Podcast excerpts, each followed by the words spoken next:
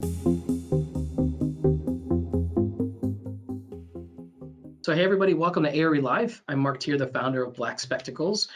And today we're going to be covering the topic, how to remove diversity obstacles uh, from uh, licensure. Uh, we have a panel of architects who are going to share their experiences and provide some uh, advice on how to overcome these obstacles. Uh, at our next A R E Live broadcast on March nineteenth, Uh, we're going to be covering uh, construction and evaluation with Mike Newman. And we will again be using a mock exam format to cover uh, construction and evaluation knowledge and skills related to bidding and negotiating processes, support of the construction process, um, and a variety of other topics relating to that exam. So uh, be sure to, uh, to register for that. Um, for those of you who are joining us for the first time, a little bit about Black Spectacles. We're the first ever N C A R B approved test prep provider for all six of the A R E five point oh divisions. Um, and we offer a different, you know, some test prep uh, and a couple of different levels. Um, And we also recently launched an online forum, which we're calling our A R E community. And our community is for those of you who have questions about the material on the A R E, or who want to network with other architects, um, as well as those who just want to share their knowledge and experience to aid others on their journey to licensure. Um, one of, I think, our most popular features so far in our very young uh, community is our, uh, is our practice quizzes that we post every week uh, on the forum. Uh, so it's uh, it's free of charge. You can just go onto our community and check it out, um, and you can engage with some of the conversations that are going on there and brush up on some of your skills. So you can go to community dot black spectacles dot com um, to learn more about that. I just shared the link in the chat box. And then lastly, um, our team here at Black Spectacles is going to be uh, leading some lunch and learns in Los Angeles in May um, around the A I A convention, uh, A twenty, so uh, on May eleventh, twelfth, and thirteenth. Um, and so if that's something you guys might be interested in, us buying you some Jimmy John's, or I guess in Los Angeles, it's probably something cooler than Jimmy John's. Yeah, In-N-Out Burger, I assume. But I'm sure if you're from Los Angeles, you're like, really? In-N-Out Burger again? Um, so regardless, uh, these guys uh, will come bring you lunch and, and talk a little bit about um, some of the things we've been learning about how folks um, uh, can successfully pass the exams. So I just posted another link in the chat box um, to learn a little bit more about that. Just fill out the form uh, and at, in, in the sort of the open box at the end, just put something about lunch and learns, um, and we'll get in touch to, to see if we can figure something out. So, um, so that's what's, uh, that's everything that's going on there uh, in terms of updates to our products. Uh, so next I'm going to introduce our panel. So we have, uh, so it's myself and, and four, uh, four folks uh, joining us today. Um, first, I'm going to start with Antoine. Uh, Antoine, uh, are you there? I am. Good afternoon. Good, good, good to have you with us. Pleasure to be here. Um, uh, yeah, so let me see here. Uh, so a little bit about Antoine. So Antoine's an associate with Moody Nolan uh, in Houston, uh, which is the nation's largest firm under African-American leadership. Antoine serves on the board of directors for NOMA as uh, the director of strategic partnerships.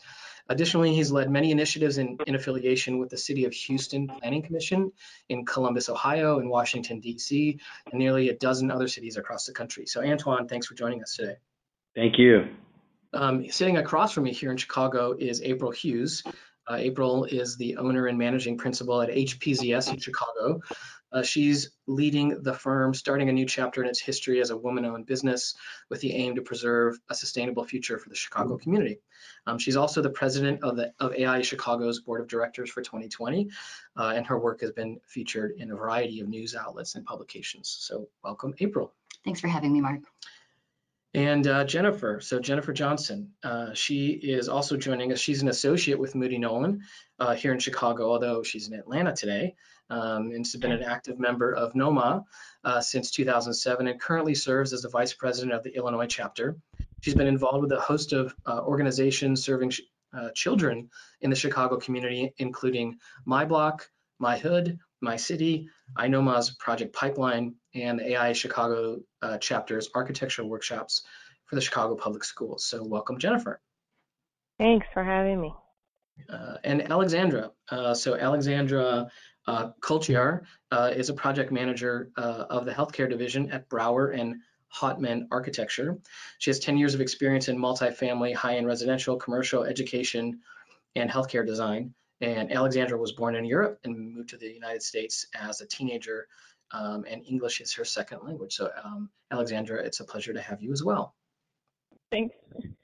Very so, good to be here. Yeah, so uh, thanks for being with us. So um, as you guys know, for today's episode, we're deviating from our, you know, our usual mock exam format to focus on a conversation that's important to the profession. Um, and to get started, um, um, let me grab this note here. So we're here to talk about first about some of the obstacles that folks have observed uh, in their own career around diversity and licensure. Um, And, and even in in, uh, in their peers. And so to get started, uh, Alexandra, first I want to start with you. Um, one of the obstacles that folks uh, in our conversations that we've had over the last week um, have uh, sort of agreed upon is around unconscious bias and assumptions. Alexandra, can you talk a little bit about your observations around this obstacle? Of course. Um, primarily mine are a little bit more regarding culture and language barrier, and also measurement units going from to imperial from metric is chaotic in its own.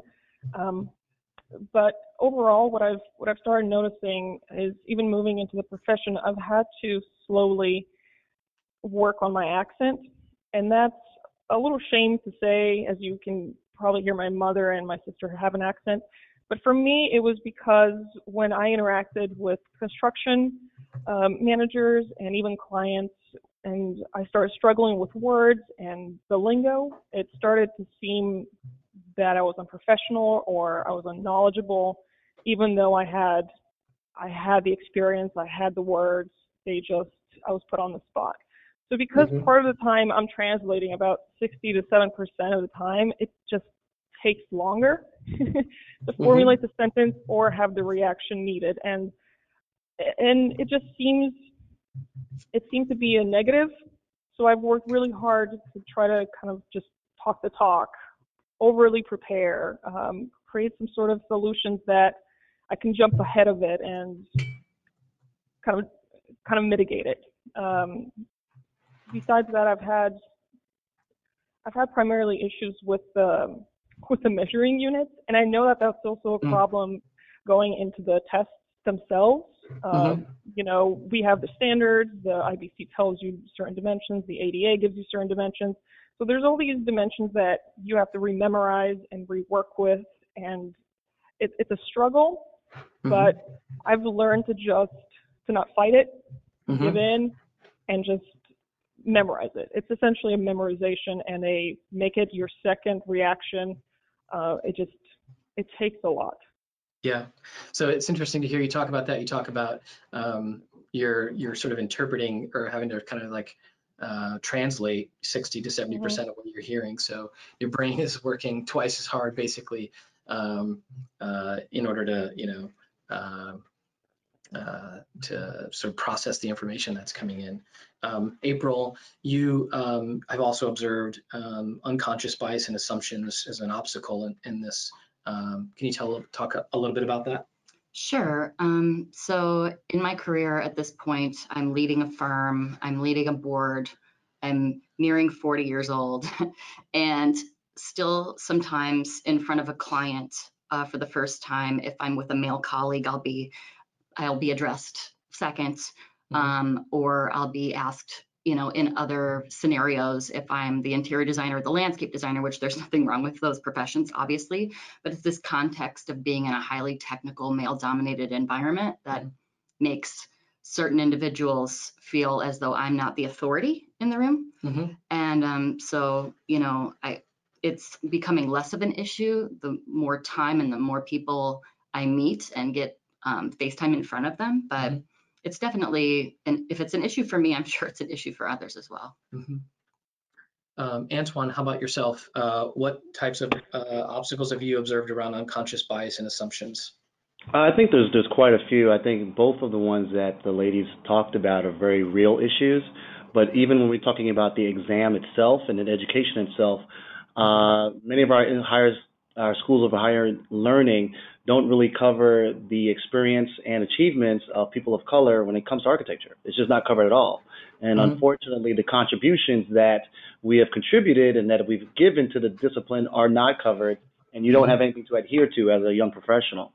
Uh, furthermore, when you're studying, uh, it would be helpful. I think people really do adhere and grow when they can have a very firm grasp and appreciation of the knowledge. And if the knowledge reflects their experience and their background, then it's easier to to to uh, adhere to and to learn. And that's not covered in the exam at all. You know, what happens in minority neighborhoods, how things are learned, how things grow, those things are never covered in the exam as it stands, and it's an extension of what we're seeing in school. And so there's a huge gap there that I think is a real opportunity uh, for us to maximize moving forward. Yeah, that's helpful. Um, I think I understand what you're talking about there. Um, Jennifer, uh, what are your thoughts on this topic around, again, unconscious bias and assumptions um, as an obstacle? Well, what Antoine was saying, um, I know he tapped in like neighborhoods. So as architects, we work in uh, various types of neighborhood neighborhoods. And m me, myself, like I am from the south side of Chicago.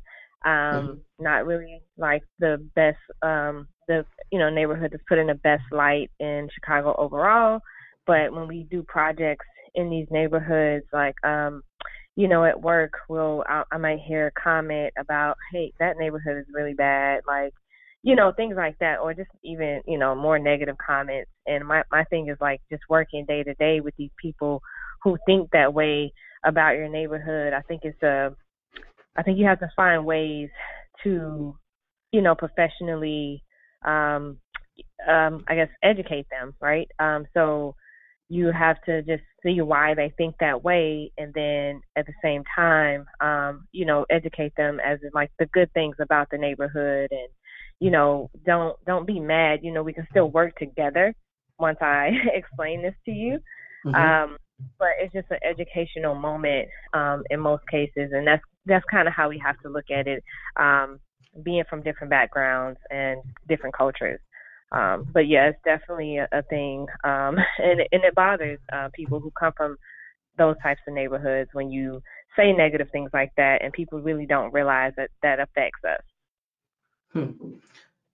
And is this some, so this is something that you're experiencing in your career, Um, in, in that, oh, your firm is in this particular neighborhood, and, and sort of the negative con connotations around that. Am I understanding that right, Jennifer? Right, and you know, not necessarily like the firm that you mm-hmm. you know you work at. It can be, you know, contractors. It can be your colleagues. Like, you know, it can be, you know, different different um you know avenues that you can hear this type of thing from. So yeah. Got it. Okay. Uh, well, thank you all for your thoughts on the, on, uh, on unconscious bias and sort of assumptions and how that impacts um, uh, your experience. Uh, Antoine, um, the next topic here as an obstacle is sort of low exposure and awareness of diversity in the profession. Uh, how have you observed this as an obstacle in your career or in, in your peers? Well, I think part of it is the fact that most Uh, African-American architecture students, uh, as well as most architect, architects themselves, did not know one or had not met one or had not seen one uh, when they were growing up, right? And so mm-hmm. one of the things that we as an organization, National Association of Minority Architects, are very, very intentional in trying to be visible. That's this year's theme by our president, Kim Dowdell, is to mm-hmm. be visible. Right, to try to ensure that not only are we visible in the profession, but also in our communities, also in our schools. Uh, we have a national initiative that we've done for several years now called Project Pipeline uh, that is launched through many of our chapters. Actually, our Chicago chapter is arguably one of our best in mm-hmm. positing that, where we host uh, middle school children uh, in a summer camp. And so oftentimes it's over during the school year, sometimes summer camp, so that they're exposed to that, so that they're able to see what architecture is, and uh, basically give them opportunity that most of us do not have. And I think if you expose young people to the discipline, then they're much more interested and also would know what it takes uh, to be involved in that. And that's something that I think is going to be critical to uh, increasing the number of women and people of color in the discipline. Uh, Antoine, you call it's it's Project Pipeline, isn't that right? Project Pipeline, yes. All right, cool. Folks can uh, Google that uh, to learn a little bit more about that, I bet. Um, April, um, talk a little bit about your experience with uh, with this uh, around exposure and awareness. Sure. So um, going through the profession, um, you know, sort of looking back and in preparation for this discussion, I was really thinking through like how many female mentors did I have, and I, I really didn't have any. I, I had some great male mentors, um, and here I am now sitting in executive leadership, and I still don't. I I didn't have any of that ahead of me. I could, if I didn't see it. For some of us, some of us feel like we can't be it. So the fact that women weren't above me in executive leaderships, I can see why that would feed the unconscious bias. Mm-hmm. But, you know, in order to change that, you have to be the woman where there isn't one sometimes, and continue to sit on boards, be in the field, be at that meeting, and represent um, women. And, you know, me personally, um, the way I've sort of taken this and executed it is, I, you know, could have joined Chicago Women in Architecture, which I am a member, but I made it a point to be part of an organization that didn't have a lot of women on its board, and am helping to work change um, the equity and diversity situation within, um, you know, my organization. So that's that's sort of what I can contribute to this conversation. Yeah. yeah. So it's similarly, you know, uh, no mentors like me, um, and you're already getting into the solution. So your solution to that is, well, I'm gonna I'm gonna become the the mentor for the next generation, and and uh, and and be the essentially be the change that you be the mentor that you wish you had. Yeah. In a way, uh, Jennifer, um, what is your observation here? Um, I I agree with Rachel. Um, with finding mentors, um, you know, and sponsorship is a is a for sure struggle. Um, in high school, I didn't, I didn't, I didn't even know Black architects existed um, until um, I got exposure uh, from the Chicago Architecture Center Foundation at the time, um, mm-hmm. and then I was um, in a Newhouse architecture competition, and I realized that I had, had a talent, but at the same time, I still didn't see uh, myself um, out there in the field. Not until I got introduced to NOMA. Um, and right now we have about four hundred seventy-seven Black female architects, um, which is a very low number, but I think our mission now is to just get to five hundred. And I know Tiara Hughes, um, she's a NOMA member as well.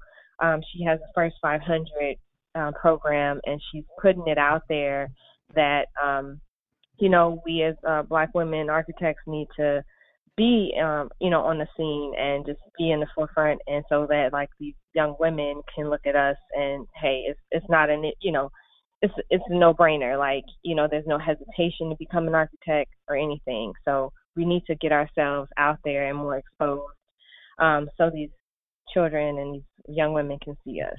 Mm-hmm. So. That's really uh, interesting to hear, and again, I think. What's starting to become clear just in the first few minutes of this is a potential, uh, you know, a, a really wonderful opportunity there for how, how you could, could potentially solve something like that. Let's move on to the next slide here, which is our third of three uh, obstacles we wanted to talk about. Um, this third one here is about limited support on the path to licensure and career growth. Uh, first, uh, Antoine, um, can you talk a little bit about your experience and what you've observed here? Well, absolutely. I think one of the things that I've observed, and I've also heard uh, anecdotally, is um, we need to have an opportunity uh, for growth, for uh, leadership opportunities, right? I, I know way too many, quite frankly, uh, African-American project managers that have been in a firm that have twenty years of experience and haven't been able to be exposed to any sort of leadership capacity, right? How do you get that? And they've got people that are younger than them, have less experience, but that are being promoted either over them or faster than them. And I think that is something that we have to uh, really make a real uh, conversation and uh, to move forward. Some of the challenges uh, that we have with, with licensure is that I, I know many colleagues that uh, you know graduated with a degree, could not get a job in architecture, took a job somewhere else, and then when they finally you know circled back to architecture, still are now trying to accrue the, the hours to even be able to sit. And then now you're trying to study for an exam when you have a family, you have kids, you know, you're you're in your late thirties now. I mean, I've, I've, I know this personally from many people. And so that is something that is, is a real challenge Uh, I, I know we've made this conversation with N C A R B recently, and, and I know that there are some other things in place to try to address that. But that is a real issue of late entrance into the discipline, as well as people that are in the discipline but not getting opportunities for leadership moving forward. Yeah. Jennifer, have you uh, observed this as well? Yes, um, for sure. Um, well, while in school, like I went to an H B C U, but while in school, like I don't feel that like licensure was a, a true um, was the main goal. The main goal was for us to just graduate, right? Mm-hmm. So when we got out of school, um, you know, then licensure kind of started becoming, you know, coming into the forefront, and you know that it was an important thing to have. But at the same time, it's like, where is the support? Um, you know, you guys weren't around, Black Spectacles. um, but, you know, as as I got older, I just started seeing that, hey, you know, maybe it's not maybe it's not for me to um, look for the support. Maybe it's to be the support. Um, and we, you know, I've been taking exams for, I don't know, four years now. So I just try to make it a point where um, – where I, I create these programs um, for people, um, you know, our members in INOMA um, to to have a place where they can vent. We ha we started group meetings and, and things like that. So vent and also share successes, share, um, you know, failures and things like that, and just be a, a source of a resource for our members. So I think that um, once we start doing that more within these different organizations, um, you know, you'll see more of us licensed. Mm-hmm. So, yeah. And Mark, yeah, before we jump off, just before we jump off, there's one quick thing I, I don't want us to forget is that yeah. licensure costs, right? Like it, it's not, yeah, it's not, right. not cheap, right?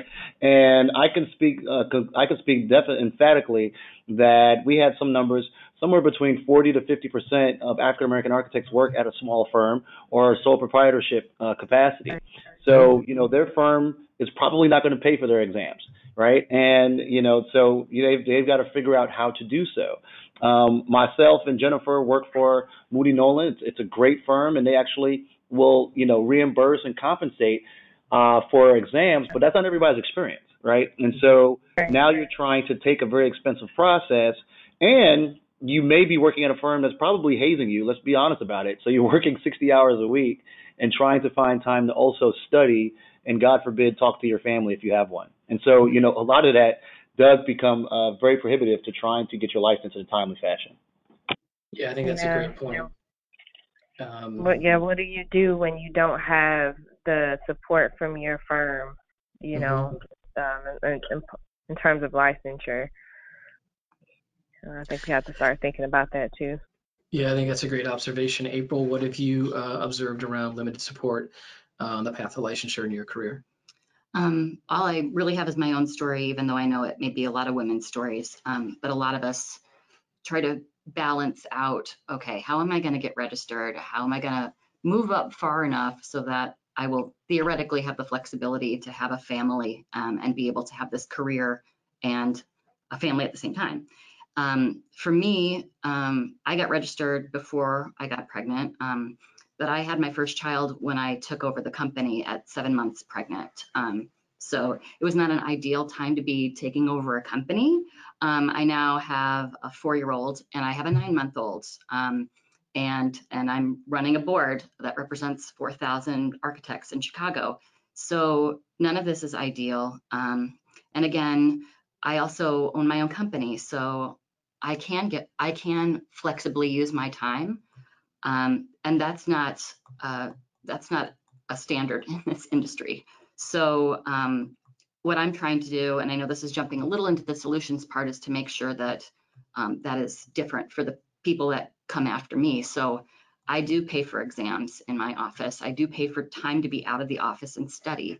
I have a maternity, paternity paid leave um, program, and we're only six people, but you have to, like you were sort of saying before, Mark, you have to be the change you want to see. So I'm in a position to do that. And that's why we need more, um, diversity in this profession. So as we rise through the ranks, women and minorities, we can be that change that we want to see and make it easier for the people that come behind us. Uh, thank you. I'm actually taking notes here as I'm going along. Um, that's helpful, uh, I think. Um, so I wrote trying to balance your career aspirations and also the timing of those sort of, um, yeah, the timing of those, of the stages, I guess, of your career with your interests in, uh, in having a family. And I, and think, I will say, I hope I'm not. Tr I hope I'm not coming across saying I had to wait to get pregnant, but that is definitely how I felt. Sure. Um, now that I have done that and looking back over my career, uh-huh. I I try to tell other women in my position that life is never going to be perfect, and you can't wait for it all to align. So you need to do what works for you, and you need to make sure that you have a strong community around you. Um, uh, around the topic of limited support here, Alexandra, I know we didn't have you queued up to talk on this particular point, but I have to imagine though that um, with English as a second language, can you talk about like, is there are there obstacles around, uh, you know, on the path to licensure for folks uh, for whom English is a second language? Is that a, a legitimate obstacle that you've encountered or observed others encounter? I am currently encountering it, so it is it is extremely legitimate reason, um, mm-hmm. and the same way that is affecting your your day in and day out. This whole, this whole point of, you know, there's no perfect time to start testing. There's no perfect start uh, time to start uh, family. Um, I fully agree with it. I'm kind of in that moment currently as well. Mm-hmm. But, you know, and with licensure and just taking on the healthcare division, imagine trying me trying to say the fancy words that come along with that, because um, I've decided to make life more complicated for myself. But I would say, and because I have joined um, your study groups, I have also noticed that it's not necessarily even just for for a second language or a third language speaking people. It's also for Americans. You, there's some serious issues with um, with words that are mm-hmm. trip words in the tests. That tests are twisting the the mm-hmm. words on it or the meanings on it, and let alone if that's already struggling enough for first language Americans. You can only imagine how much worse it is for somebody that's second guessing themselves, then twists it, and then you're also under a time limit. So one, one or two of those words have twisted me in the past before, and I'm not ashamed to say I've failed tests because of it, because looking back with this, with the anxiety that you have sitting under these three hours and not understanding a word or two that just gets thrown at you is almost crippling. Um, So the, the way that I've found a way to, for that solution is you have to you have to make it your second nature. You have to, yes, it will take longer. It took me twice as long to study for them. It took me twice as long to type them, and there's no shame in it. Also, life got in the way. As long as you motivate yourself and you get through it, that's what matters. You, you have nothing to prove to anybody but yourself, essentially, mm-hmm. correct? So most of most of the words I've had to get tutoring on, which mm-hmm. was extremely helpful, and I'm definitely okay with. A lot of people have a stigma about admitting that. I don't really understand why. Um, I think that's another topic, but mm-hmm. within the tests themselves, they're only getting harder, and they're not as much, like Antoine was mentioning, they're not as much about real life at some point. It's, it's a knowledge base. It's almost, and now they've removed it from the um, the memorization portion of it, which probably made it easier. Now the thinking portion of it is completely different, especially culturally. Mm. So I've also seen people struggle with that uh, in some of the groups that I've joined, and mm. the supports that I've been in are group chats about supports of what do you think they meant here? I mm-hmm. have no idea. Um, so mm. language-wise, those were, and culturally, those are some of the the worst parts of it. Yeah. But but I, I think there is a light at the end of the tunnel. I think once you get one or two tests out of the way and you start to realize what the testing method is, and I mm-hmm. think I, I I'm making that a point because don't overthink it. Just do what the test tells you, mm-hmm. and you might have a chance. Because otherwise you're fighting a battle you're not going to be able to fight, and or that you don't understand because these words are, some of them are extreme. Yeah, that's helpful. In fact, it's interesting. I um, I thought about it only as the, the actual words themselves, but it's interesting to hear you talk about just even the scenarios or thinking through the solution, um, how there are sort of cultural implications that might be, um, uh, let's say, just sort of implied that, uh, mm-hmm. that uh, what might make it uh, more challenging. Um, so thank you for that. I'm going to stay with you here, uh, Alexandra, as we begin to look at, you know, some potential ways to overcome some of these obstacles. So on this on this topic, we started with around challenging um, the bias. Um, what are some potential ways you think that we can overcome this?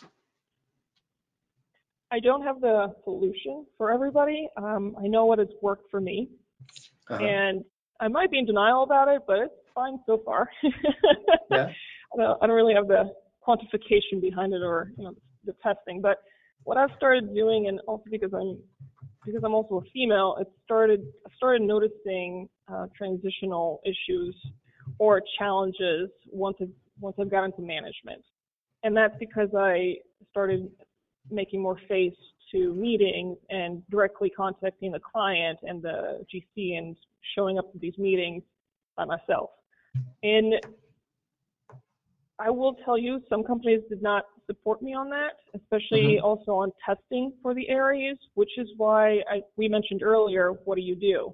What I did is I took my life into my own hands and I decided to switch jobs. Mm-hmm. I made it a point when I start a new job, I need half Fridays every other week or whatever it would be to, to test for these, for the test. Mm-hmm. And the new company has worked with me on mm. that so far. Um, I would also say that the if you can't find it or you don't have the support at your current company to do that, or even in field for you to even grow as an architect, I would say find the find the right balance. I've noticed in smaller companies there's more support because they care more about your invest you as an investment. So they will handhold you less. You'll be wearing more hats, which helps. Um, for instance, uh, I brought up before a scenario in which I've walked onto the site with my with my prin with the principal right next to me, and everybody addressed him even though I was the uh, main point of contact. And this wasn't the first time that we've interacted. And mm-hmm. the best support I've ever gotten is from him looking at everybody and saying, why are you asking me? Talk to her. And mm-hmm. since that moment, nobody's nobody C Cs him to things. It's I'm kind of the main point, but it's sad that there needed to be that additional reassurance there. Mm-hmm. Um, but a way to do that is now with all the clients, since I've been working at this firm, there hasn't been an issue ever since. So the way we're talking about how do you grow past it, how do you promote these things is my way is just pre pretending and acting like it's supposed to be. So act the way you want to be treated, the same as, you know, dress for the job that you want, act the way you want, and it seems so far that it hasn't been questioned. It's almost like a confidence boost as well when you walk onto the site and, you know, you get addressed or you address the meeting or you actually take on the meeting. And this has actually helped with my testing as well. Really? It's, yes. It's given me a little bit of a boost of, you know what? Yeah. The amount of information we have to study for and the amount of books and all these things online are, you can jump into a rabbit hole and never come back out. And it's extremely intimidating. So it does also ruin your self-esteem. I'll admit that part too. It's, sure. Especially when you fail one and you just, what? what? I study yeah. more than forty hours. What's happened? Yeah. Um, but I think overall, just studying for the A R Es and everything helps helps you become a better, more confident architect. And mm-hmm. I know that's kind of the point. Um, I just think obstacle-wise, take it one day at a time. You're not here to, unless you are, to conquer the world. Go for it. Um, but I would take one challenge at a time. Whether it's an English barrier, which there, what I've done is I've pre-prepared myself to meetings. I have pre-wrote down answers to certain parts that I knew might have come up or I knew the client wanted to discuss.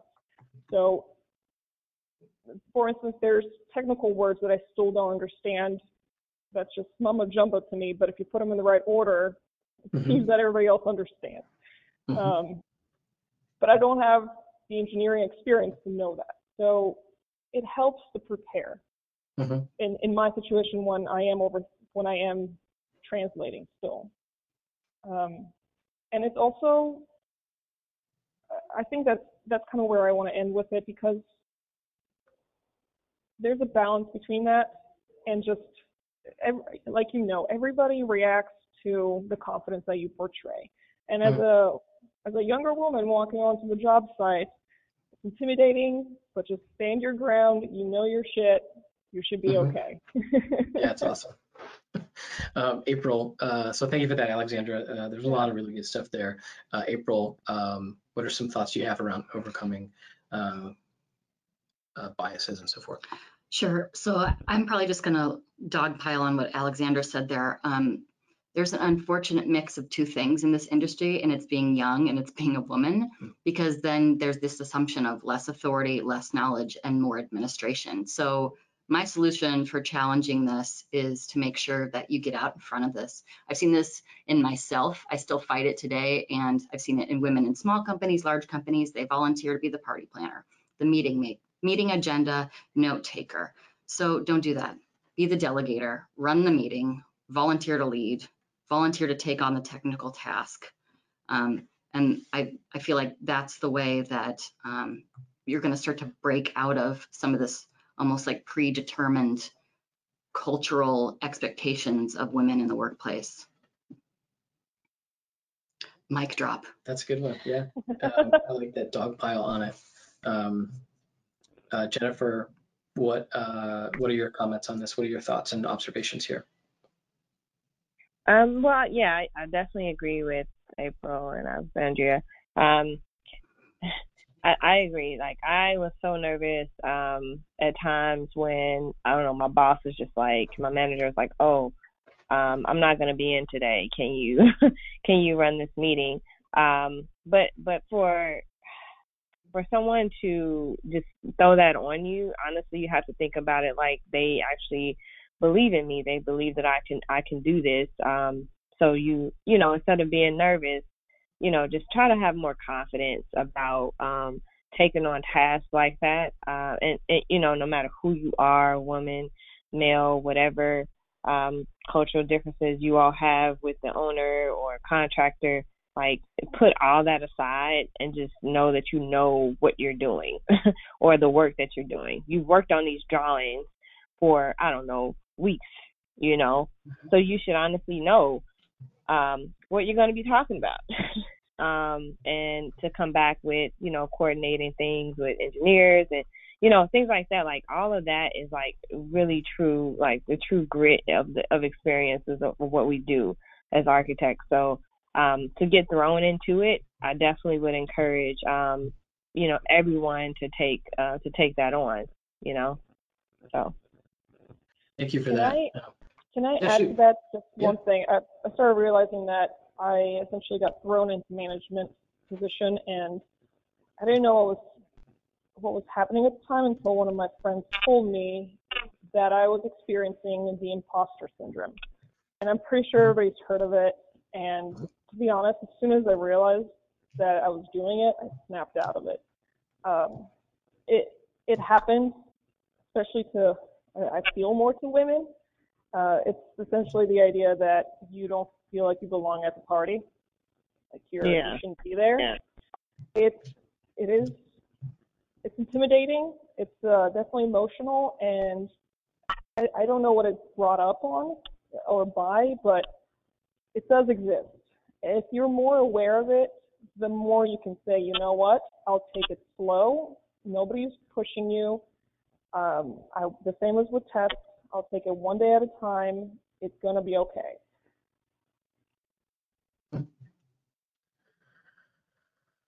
Yeah, really good stuff here. I, I feel like this, this in a way, like a lot of what you guys are saying is something about like anticipating the bias that you might encounter, and then mm-hmm. essentially preparing yourself to like go to battle with that bias in advance. So whether that's whatever it is, whatever the bias is, you don't want to Um, be subjected to, and perhaps it's different for different people, um, but sort of choosing, all right, listen, this keeps getting dumped on me. This this preconceived idea keeps getting dumped on me, and I don't like that one. So then, like, sort of being intentional and, and actually preparing to thwart it. That's interesting. Uh, thank you guys for sharing uh, sharing there. Um, the next, uh, the second, um, you know, potential uh, way to overcome the obstacles here, uh, we're talking about promoting accomplishments and the pr presence of people like you um, in this profession. April, um, what are your thoughts and experiences around ways you might be able to um, sort of uh, achieve this? Um, I, I just think one of the best things that you can do, um, like on the ground day to day, is make sure that you have allies in your career. Mm-hmm. And specifically what I mean by that is, in the instance where I know that it's highly likely I'm going to be with my male colleague and he will likely be addressed instead of me, that he makes sure to turn it over to me immediately. Um, and, and that is an ally right there in a meeting. Um, the second thing is, you know, maybe you have to be a little bit more intentional about mentorship. And I think a lot of people think that mentorship is something that happens to them, and it's really something you need to seek out. And so for me, um, I sort of, before I owned a business, but I knew I wanted to, um, assembled uh, my own sort of like Avengers t team of super mentors, people who had started their own businesses, not necessarily in architecture, but mostly women, um, and taught me through like what the difference was between jumping off the cliff or being pushed. And it was really empowering for me to see other women um, talk about executive leadership and pushing past Uh, the biases and the, the the obstacles in order to get where they were. So th those are two things I think that everyone can do, um, and that you also have to strip the fear away as well, and, and just say, hey, you know what, I know this is sort of uncomfortable, but like approach someone that, and say, I think your career is amazing and I would love to just take you out for a cup of coffee and just pick your brain about how I can do something even remotely as cool as you or whatever. Yeah, yeah. So um So that's awesome. Um, and just even thinking about myself, like that's something I would be terrified to do. Can you can you t share a story of someone who you did that to and how that went? I feel like hearing those stories is, is often helpful for, for folks yeah. who are like, I would never do so that. So I worked at a firm where we hired a P R company, mm-hmm. local here in Chicago, and the woman owned her own P R company. And I was working with her and we kind of established like a really good relationship. And so I just emailed her one day and said, hey, and I was still working at this job. Mm-hmm. um, I hope that, are those people listening? I have no idea. Uh, and kicked them all off. Yeah. And I said, hey, you know what? Can I just take you out for a cup of coffee to just talk about like career stuff? And she was like, absolutely. And we went out and I just kind of gave her the straight dope. And I said, hey, I'm, I want to do this. How did you do it? You know, can you just tell me your story? Mm-hmm. And mm-hmm. it started with that, and it's continued now for like the past ten years. I can still reach out to her, call her, meet her, say, I'm dealing with this challenging situation, you know, can you help me? But had I ten years ago thought that like that was something that I could have, like it wasn't going to happen to me. I had to make it happen. Did you, um, in those conversations, did you did you say like, I want you, like, did you bring any formality to it? In other words, did you no, say, no, I didn't really say like, you are going to be Black Widow in the Avengers. Yeah, right. yeah, yeah. I, I, I just established a relationship yeah. and said, hey. And what's really funny is now hmm. I, I'm doing this for other women, and a few of them have said to me, you're my mentor. And I'm like, no, I'm not old enough. You're my, what are you talking about? Um, But you, you don't have to formalize it. You just have yeah. to establish a relationship. Oh, that's helpful. That's really good. Um, is anyone else here, uh, ha have they experienced something like that where they've tried to create some mentors uh, in their life and their career? Um, I can tell you, I, I'll jump in. I apologize. I just, sure, sure. you know, I think one of the reasons why Uh, I have such a long relationship with NOMA is because mm-hmm. I was able to find, seek out, and receive mentors through their organization. Mm-hmm. Uh, one of the things that I agree with everyone on the call about is that it's important for the growth of us, each of us professionally, to have mentors. But when I went to uh, my institution, I went to, uh, both my schools were uh, P W I, right? So there was a very small African-American population in the School of Architecture, both at, uh, at Cornell and the University of Texas. And I remember distinctly uh, going to a couple professors for mentorship and being rebuffed uh, pretty strongly, actually. Really? Uh, oh, absolutely. And, uh, and I remember the very first time I went to an A I A meeting in New York City as a nineteen-year-old. And uh, if any of you have been to the A I A conference, right, it's it's pretty uh, formidable if you're an underclassman and, and it's, you know, fifteen thousand people, and there really aren't that many that look like you there. Uh, it could be pretty, uh, it's pretty tough. And I could not find a quote-unquote mentor in that capacity. But when I went to my very first NOMA conference as a college sophomore, and being able to literally break bread with uh, men and women who were not only uh, architects, but who were fellows or who were firm owners or who had been in the discipline for twenty, thirty years, and they would talk to you just like they'd met you, you know, yesterday and, and have a real conversation, uh, that's when you're able to to really begin to form your academic and your professional uh, career, because you're able to establish a relationship with someone that understands and appreciates your process. And so that's one of the primary reasons why I not only got involved, but have stayed involved in NOMA for the better part of the last twenty-five years now. Hmm. That's awesome. Um, and I, I think the, there's a common thread here, right? Which is uh, you didn't sit around and wait for mentors to show up. You you took some action. Um, and maybe in April's story, she, you know, you found uh, you, you found someone you you looked up to, and you just straight up asked her for lunch. Whereas uh, um, Antoine, in your story, you're like, well, I cannot, I'm not getting where I want to get with this mentoring thing, so um, maybe I'll join this group, and uh, maybe you can find it there. So that's really cool uh, to hear. Um, does anyone else have, have any similar stories? Yeah, go ahead. Yeah, I have a cautionary tale about that. Um, hmm. Not all mentors are, just just be careful with whom you ask and what you ask. It's not mm-hmm. always um, in your best interest. Or more, more to say, you don't know your interest needs to be, which is why you're asking for advice. So I've, I've done the mistake of not researching sufficiently or not knowing, um, just jumping, jumping the gun and asking one or two people and taking their advice to heart, mm-hmm. which sidetracked my career for a little bit. But it, you know, it was a good learning experience. Now that I've already done it. Um, I would just say do your research. Make sure that whom you're asking, you know, the, you know, the, the statement, never, you should never meet your heroes. there's, there's something to that as well. Um, but any advice is good advice, because the best that I've ever gotten is what not to do. Mm. Things that you should not be doing is so much more valuable than the things that you should be doing.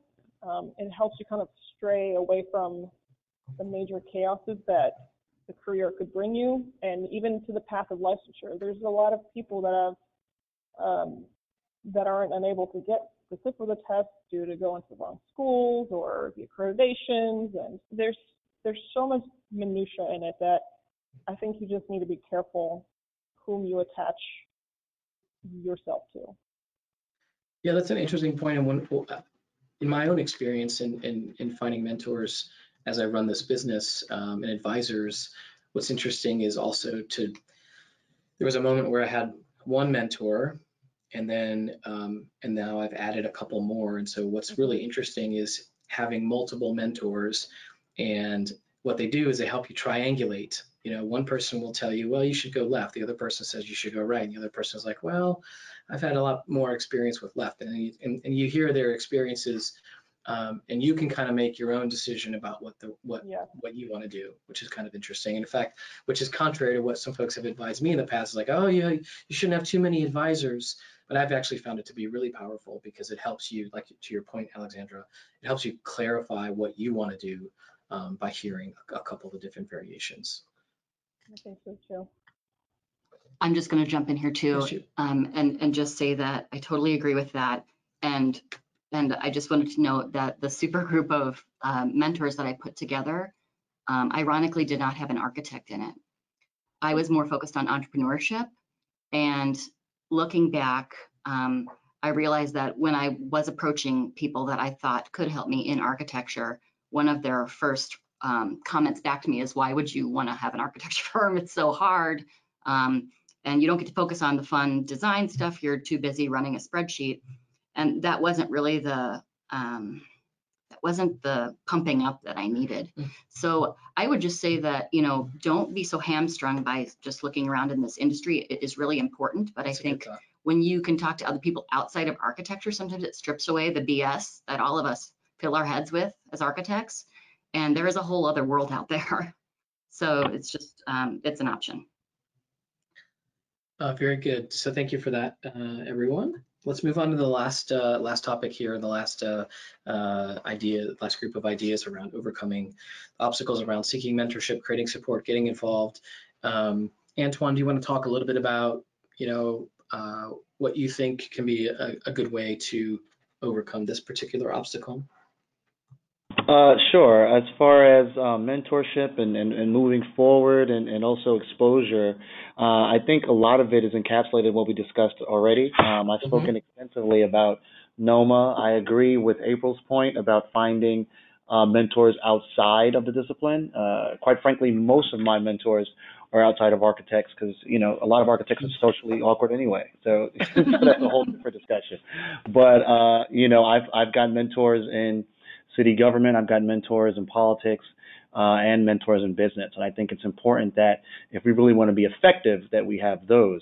Um, I think it's important that we continue to expose uh, the discipline to uh, our younger professionals and our students. Um, Jennifer talked about um, the first five hundred initiative by uh, Tiara Hughes in Chicago, which is, is a great opportunity to to showcase, uh, you know, the licensed Black women architects in this country, which are incredibly small. And so, you know, that's something that I think is a great effort. Uh, another friend of ours, um, Tiffany Brown, she has something called four hundred forward, which is actually looking uh, exactly that. She is actively trying to uh, expose and mentor uh, Black girls. And, and is uh, focusing on uh, Detroit and the greater uh, Michigan area, uh, and also going national with that initiative, right? So she wants to, you know, formulate the next four hundred licensed Black women through focusing on young women and, and, and, and girls. And so we have to continue to be visible. We have to continue to seek mentors, but also we have to use medium like this to uh, challenge the discipline and challenge uh, the entities that license all of us to be more inclusive and to ensure that we're not only at the table, but actually have the opportunity to uh, create policy. Uh, you know, there's an, an oft-used quote that if you're not at, on the, at the table, that you're on the menu. And uh, I'd rather not be on the menu right now. That's good. Um, and looking at uh, and looking at some of the things that we had sort of pre-planned to talk about here, it looks like we've talked about a lot of these things. Um, Ken, I'm looking at our questions. We've had quite a few comments come through here. Um, and uh, I'm going to ask uh, Jennifer here, maybe you can talk to this. Um, Willie asked a question uh, a little bit earlier and said, you know, what do you do when you're the only minority in your office and you're looking for a NOMA organization that does not exist in your city? Um, can you talk a little bit about, do you, are you familiar with what you do about that? Uh, a NOMA organization? Mm-hmm. Okay, um, so what do you do um, if you don't have, there's a lot of small cities, small towns around, but um, typically um, if there isn't a NOMA uh, base in your state, you would um, kind of connect with a closer state or closer city, and honestly, um, if you have enough um, members, I think it's a ten or something like that, um, Yep. You know, they can reach out. Yeah, there's if you have ten um, members or people who are willing to be members within your city, then you can try to establish your own NOMA chapter. Um, so there's and NOMAs as well. So, you know, if you're at a, a college or university, um, you can do the same thing. So if you just reach out to NOMA Nationals, um, we can we can help you out with that. That's uh, that's good. Uh, so to say it back to you, uh, you know, basically find a, a, a NOMA chapter that's nearby, connect with them, and then or, yeah, uh, perhaps uh, maybe we could even connect uh, connect you to uh, connect someone. Uh, Willie, maybe we could connect you to uh, to Antoine or Jennifer, who might be able to help you with that. Yeah. Um, yeah. Let me look here through the questions that we have. Um, Chandler asked an interesting question um, when we were talking about, uh, April, you were talking about, you know, the unconscious bias around, you know, oh, well, you should just handle the party planning and you should just do the, uh, you should do the, uh, you know, the meeting minutes or something like that. Um, but Chandler says, what if being a party planner is actually a strength of yours? Um, do you kind of hide that in order to get ahead, or do you remain authentic to that? Which I think is kind of an interesting question. That's a that's a tough one um, because, but I'm I live that because I'm a I'm an organizer, I'm a planner, and parties fall under that. Um, I'm about to turn forty. I'm gonna I'm trying to like make an amazing party. It's what I do. Um, but I I realized that um, that's not gonna help. That didn't help me then, and it's not gonna help me now to sort of always, even with A I A stuff. Um, I'll just give you this example. So we had a holiday party. It's our one hundred fiftieth anniversary, and we set up a photo booth, and we needed to make props for the photo booth, and no one really volunteered. So I volunteered myself to be making photo booth props for our holiday party for five hundred people. And I realized that I was party momming this thing, and that that's not something I needed to be doing. So, you know, sometimes you're not helping yourself, um, even though maybe it is the authentic thing to do. Maybe authentically you think you're a great joke teller and you're very funny, but maybe sometimes that won't come off so well with everyone in the room. So sometimes you have to gauge what is authentically you versus what is professionally in your best interest. Yeah, it's interesting being selective about how you, uh, or being maybe intentional again about how you utilize your skills depending on what it is you're trying to achieve. Um, Okay, uh, April, um, as you mentioned earlier, you're a member of Chicago Women in Architecture, which is um, a volunteer organization that helps uh, and provides a forum for women in architecture and related professions. Are there other um, similar types of organizations like in, uh, uh, in other cities or other states that are similar to that, that, that are even connected in some way? Or? Um, I don't want to speak on behalf of C W A, but I will say that I know that um, there are other A I A chapters that have had their own committees related to this. Ah. Um, I'm not honestly one hundred percent sure, sure that there are any like municipal separate yeah. architect organizations that are yeah. women focused um, other than the C W A. Yeah. I'm not really sure. Okay, but I'm sure, I think Minneapolis actually has a their A I A chapter has a women's group. Thank you for that. Okay, great. Well, we're running up against the clock here, so uh, uh, I want to thank all of you, um, April, Antoine, Jennifer, Alexandra, for uh, sharing your experiences and um, and sharing a variety of ideas for how we could potentially um, overcome some of these obstacles. Um, so thank you very much for, for participating. Thanks everyone for, for tuning in and listening. Um, at our next A R E Live podcast, we will um, kind of resume uh, our mock exam uh, kind of focus. Uh, we're going to review issues related to the construction and evaluation exam. Um, we're posting the uh, the link to register for that for the next one, um, or you can just go to black spectacles dot com slash podcast to register uh, for that. Um, If you want to learn more about our test prep curriculum here at Black Spectacles, you can go to our website uh, where you can learn more about that. Um, and interestingly, I guess, uh, talking about the firm supporting you, we do offer a firm license. Uh, and, uh, and as I mentioned as well, we're doing the Lunch and Learns in, um, in Los Angeles in a few uh, in a few months. So you can uh, fill out that form and, and, uh, and share your interest in that.